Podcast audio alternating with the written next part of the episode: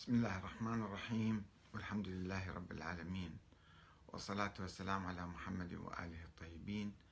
ثم السلام عليكم أيها الأخوة الكرام ورحمة الله وبركاته ومرحبا بكم في برنامج أنت تسأل.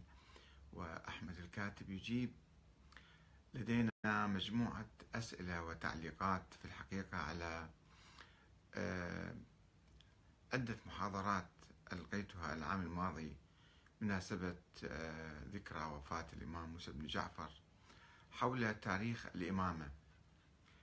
آه، كيف نص الإمام الصادق على ابنه إسماعيل ثم توفى إسماعيل توفي إسماعيل في حياته ثم لم يذكر أحدا من بعده. وأيضا قال تجدون أي واحد يجلس مجلسي الأكبر من ولدي هو يصبح الإمام. فذهب معظم الإمامية إلى ابنه الأكبر عبد الله الأفطح وقالوا بإمامته ثم توفي بعد ذلك بحوالي سبعين يوما بعد أبيه الصادق.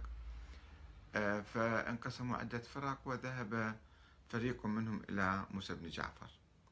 ولكن موسى بن جعفر نفسه لم يدعي الإمامة ورفض قيادة الشيعة.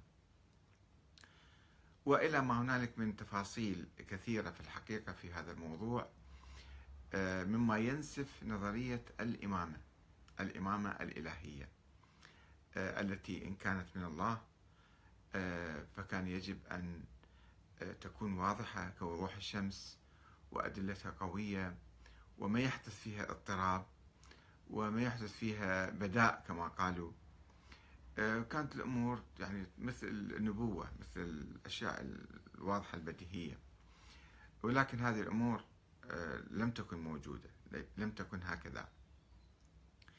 يعني في الحقيقة آه، الذين يعتنقون نظرية الإمامة لا يقرؤون تاريخ التشيع ولا يدرسون تاريخ أهل البيت. ومع الأسف الشديد حتى في الحوزة لا يدرسون تاريخ أهل البيت. تعجبون أنتم الحوزات الشيعية لا تدرس تاريخ أهل البيت. لأنه إذا درسنا تاريخ أهل البيت سوف نكتشف النظريات الدخيلة عليهم والأقوال غير المعقولة التي تنسب إليهم.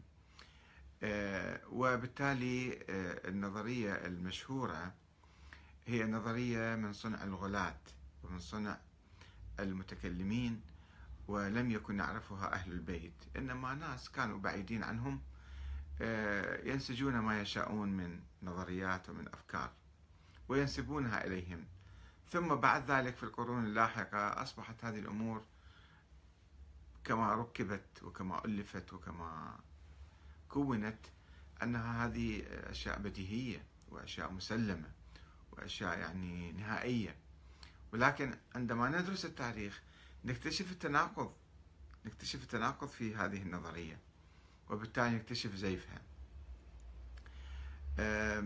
لذلك أنا أدعو الحوزة إلى وضع مناهج قبل ما يدرسوا الفقه ويدرسوا الأصول ويدرسوا علم الرجال يجب عليهم أن يدرسوا تاريخ الإسلام وتاريخ أهل البيت. وطبعا قبل ذلك عليهم أن يدرسوا القرآن الكريم لكي يكتشفوا أنه مثلا هل ينص على موضوع الإمامة أو لا ينص على موضوع الإمامة. قبل أن آه، يدخلوا بتفاصيل أخرى ويجعلوها مسلمات ربما حتى يعني خلاف القرآن أو فوق القرآن. وإحنا الشيعة آه، نأخذ إشكال على بعض أهل السنة خاصة الحنابلة بأنهم يجعلون الحديث أو يسمونه السنة آه، مهيمنة على القرآن. أو حاكمة على القرآن. وإحنا في الحقيقة أيضا نفس الشيء عندنا. نلوم الآخرين على هذا الأمر الفظيع ونحن نقترف نفس الشيء لأننا نتخذ الأحاديث مستندا لعقائدنا آه، قبل القرآن وفوق القرآن ونحكم على القرآن أو ننسى القرآن في الحقيقة. لذلك أنا أدعو إلى دراسة تاريخ الإسلام وتاريخ هذا المذهب الذي ينسب إلى أهل البيت هل ينطبق على حياتهم وتاريخهم أم لا؟